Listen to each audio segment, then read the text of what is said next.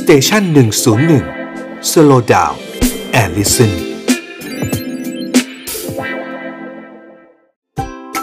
Health and History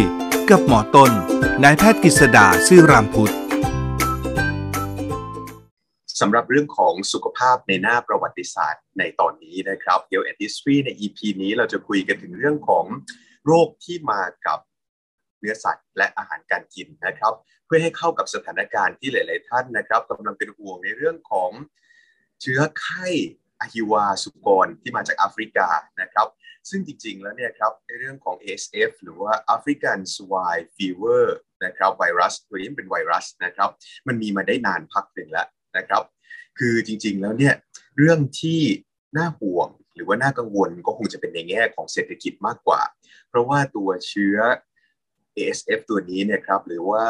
เชื้ออะฮิวาแอฟริกาที่อยู่ในสุกรเนี่ยครับมันไม่ติดไปยังคนนะครับเพราะฉะนั้นวันนี้ Health and History เราจะคุยกันถึงเรื่องประวัติศาสตร์ ที่เรียกว่าเป็นอาหารนำเชื้อมาสู่คนนะครับเขาเรียกว่าเป็น foodborne illness นะครับซึ่ง foodborne illness เนี่ยก็จะมีทั้งเรื่องของที่มาจากสัตว์ด้วยนะครับเขาจะเรียกว่าเป็น foodborne zoonotic illness นะครับซึ่งถ้าเกิดว่าเราจะเลือกใน ฟุตบอลยูเนสหรือว่าอาหารที่นำเชื้อมาสู่คนที่เจอบ่อยๆ เราจะได้เอาไว้ป้องกันตัวนะครับ เราก็จะดูจากประวัติศาสตร์ได้อย่างในสมัยก่อนนะครับ จะมีเรื่องของเชื้อที่มากับเรื่องของอาหารการกิน หรือรวมถึงตัวอาหารนั้น ที่มีเชื้ออยู่เองนะครับ ไม่ว่าจะเป็นเห็ดพิษนะครับ หรือต่อมาเราก็ได้รู้ว่าเชื้อราหลายชนิดก็สามารถสร้างท็อกซิน หรือว่าพิษออกมาได้ ในบางทีครับอาหารการกินที่เรากินเนี่ยครับมันอาจจะไม่ได้เป็นเชื้อที่มาจากตัวอาหาร แต่มาจากเชื้อที่มาจากการเตรียมอาหารนะครับ การปรุงอาหาร หรือว่าพูดง่ายๆว่าสุขอนามัยในการทำอาหารเนี่ยไม่ดีพอ ก็จะทำให้มีเชื้อมาติดในลำไส้ของเราได้นะครับในทางเดินอาหารที่บอกว่าลำไส้ก็เพราะว่าส่วนใหญ่แล้วเชื้อที่มากับอาหารมักจะส่งผลต่อเรื่องของระบบร่างกายที่สำคัญก็คือระบบทางเดินอาหารที่เรียกว่า gastrointestinal system นะครับหรือในทางการแพทย์เราก็เรียกว่าเป็นระบบทางเดินอาหาร ซึ่งประกอบไปด้วยมากกว่าลำไส้อีกครับกระเพาะอาหารนะครับ ตั้งแต่พูดง่ายๆว่า ตั้งแต่ในปากเราลงไปจนถึงทางออกเลยนะครับ ซึ่งจากการสำรวจเนี่ยครับอย่างในอังกฤษเนี่ยเขาพบว่าเชื้อที่มาจากอาหารนะครับ ที่พบได้บ่อยก็คือพวกกลุ่มของ Campylobacter นะครับ Campylobacter jejuni มี Clostridium perfringens นนะครับที่เรียกเป็น Cafe disease นะฮะไปจนถึงเชื้อ Salmonella นะครับที่ทำให้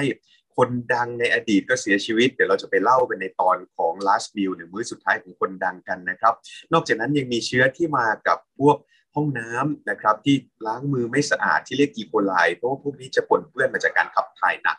นะครับ ซึ่งพวกนี้เนี่ยสามารถที่จะนำมาติดในอาหารได้ ผ่านทางมือคนปรุง ผ่านทางอาหารที่ทิ้งไว้นานนะครับอย่างที่เราเคยคุยกันไปคร่าวๆนะฮะวันนี้เราจะคุยกันเจาะลึกนิดหนึ่งว่า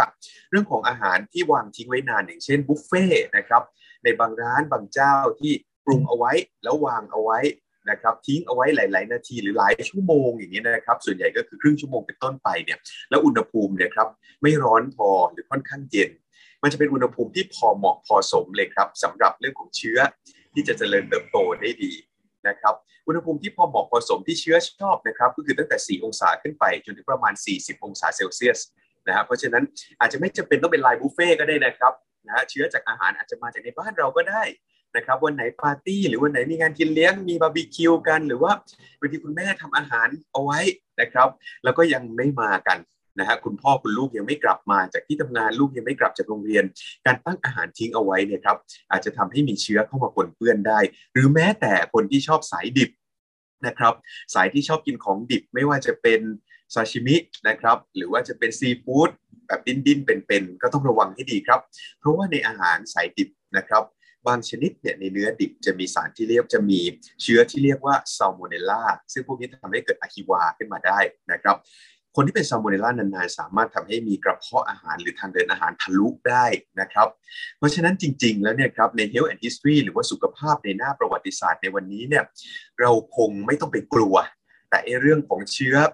ไข้อหิวาต์แอฟริกาที่มาเกิดในสุกรนะครับ แต่ว่าเราควรจะกลัวเชื้ออย่างอื่นที่มันมาเจอในอาหารด้วยยกเว้นนะครับ ในกลุ่มของอาหารที่ปรุงสุกแล้วนะฮะยกตัวอย่างง่ายๆครับ อย่างเชื้ออะฮิวาในสุกรที่กำลังดังเนี่ยนะอะฮิวาแอฟริกาเนี่ยนะครับที่ต้องเรียกอหิวาแอฟริกาเพราะมันเป็นไวรัสคนละตัวกับอหิวาสุกรนะครับมันต่างกันนะฮะไอตัว ASF เนี่ยนะครับมันเป็นไวรัสที่ถ้าโดนความร้อนเกิน 60 หรือ 70 องศาเซลเซียส มันอยู่ไม่ได้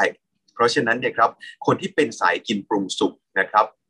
ค่อนข้างจะปลอดภัย ค่อนข้างจะสบายใจได้ แต่ก็อย่าลืมครับอย่างที่บอกไป ถึงแม้จะปรุงสุก แต่ถ้าอาหารนั้นยกตัวอย่างนะครับ อย่างเป็นแซลมอนที่เบิร์นแล้วนะครับเผาและจนสุกแล้ว แต่ถ้าเกิดแซลมอนชิ้นนั้น หรือว่านิกิริชิ้นนั้นเนี่ยเอามาตั้งทิ้งไว้นานๆเป็นชั่วโมง หรือว่าปั้นผ่านมือคนนะครับแล้วก็ทิ้งเอาไว้แล้วมือคนนั้นเนี่ยปนเปื้อนเชื้อ Staphylococcus นะครับเชื้อพวกนี้ก็สามารถทำให้เกิดอาการที่เรียกว่าทางเดินอาหารติดเชื้อ หรือ food poisoning หรือว่าเป็นพิษจากอาหารได้เหมือนกัน นะครับใครที่มีโรคอาหารเป็นพิษ หรืออาการทางเดินอาหารเป็นพิษ หรือว่ากินอาหารเป็นพิษเข้าไป อย่าเพิ่งคิดว่าจะต้องมีท้องเสียเสมอไปนะครับในประวัติศาสตร์มีพูดถึงคนดังๆ ที่เสียชีวิตจากอาหารเป็นพิษมากมายเลยนะครับอย่างที่เกริ่นไปแล้วเดี๋ยวจะคุยใน last meal นี่แหละแต่จะเล่าคร่าวๆก่อนในตอนนี้ว่า โรคอาหารเป็นพิษ หรืออาการของอาหารเป็นพิษเนี่ยไม่จำเป็นจะต้องท้องเสียนะครับ บางคนมีอาเจียนคลื่นไส้อย่างในเด็กนี่ยครับที่ติดเชื้อโนโรไวรัสมาช่วงเนี้ย ผมเจอคนไข้ที่มาหาที่คลินิกเยอะมากเลยครับ ที่มีอาการคล้ายโนโรไวรัส ก็คืออาเจียนเป็นช่วงช่วงพูดง่ายๆว่าอาเจียนทีเป็นชุดเป็นชุดนะครับเป็น bout of vomiting นะครับแล้วก็แบ่ง interval เป็นช่วงๆของการอาเจียน ในเด็กก็เจอได้บ่อยนะครับโนโรไวรัสซึ่งพวกนี้เนี่ยครับไม่จำเป็นต้องท้องเสียเลยนะครับหรือบางทีบางคน อาจจะได้รับเชื้อแบคทีเรียเข้ามาในในอาหารนะครับ แต่ว่าเราคาดไม่ถึงว่ามาจากอาหารเนี่ยมื้อตั้งแต่เมื่อวันซืนแล้วเพราะอย่าลืมว่าแบคทีเรียมันค่อย ๆ แบ่งตัว แล้วพอมันแบ่งตัวเนี่ยมันจะสร้าง toxin ขึ้นมานะครับเรียก enterotoxin ซึ่ง enterotoxin หรือว่าตัว toxin exotoxin ตัวเนี้ยที่สร้างจากแบคทีเรียนะครับบางทีมันใช้เวลานะครับ มันจะอยู่ในร่างกายของเราเนี่ยครับได้พักหนึ่งเลยด้วยซ้ำหลังจากที่เรากินอาหารนั้น แล้วก็หลังจากที่เราหายพูดง่ายไม่มีเชื้อแล้ว ก็ยังอาจจะมีอาการ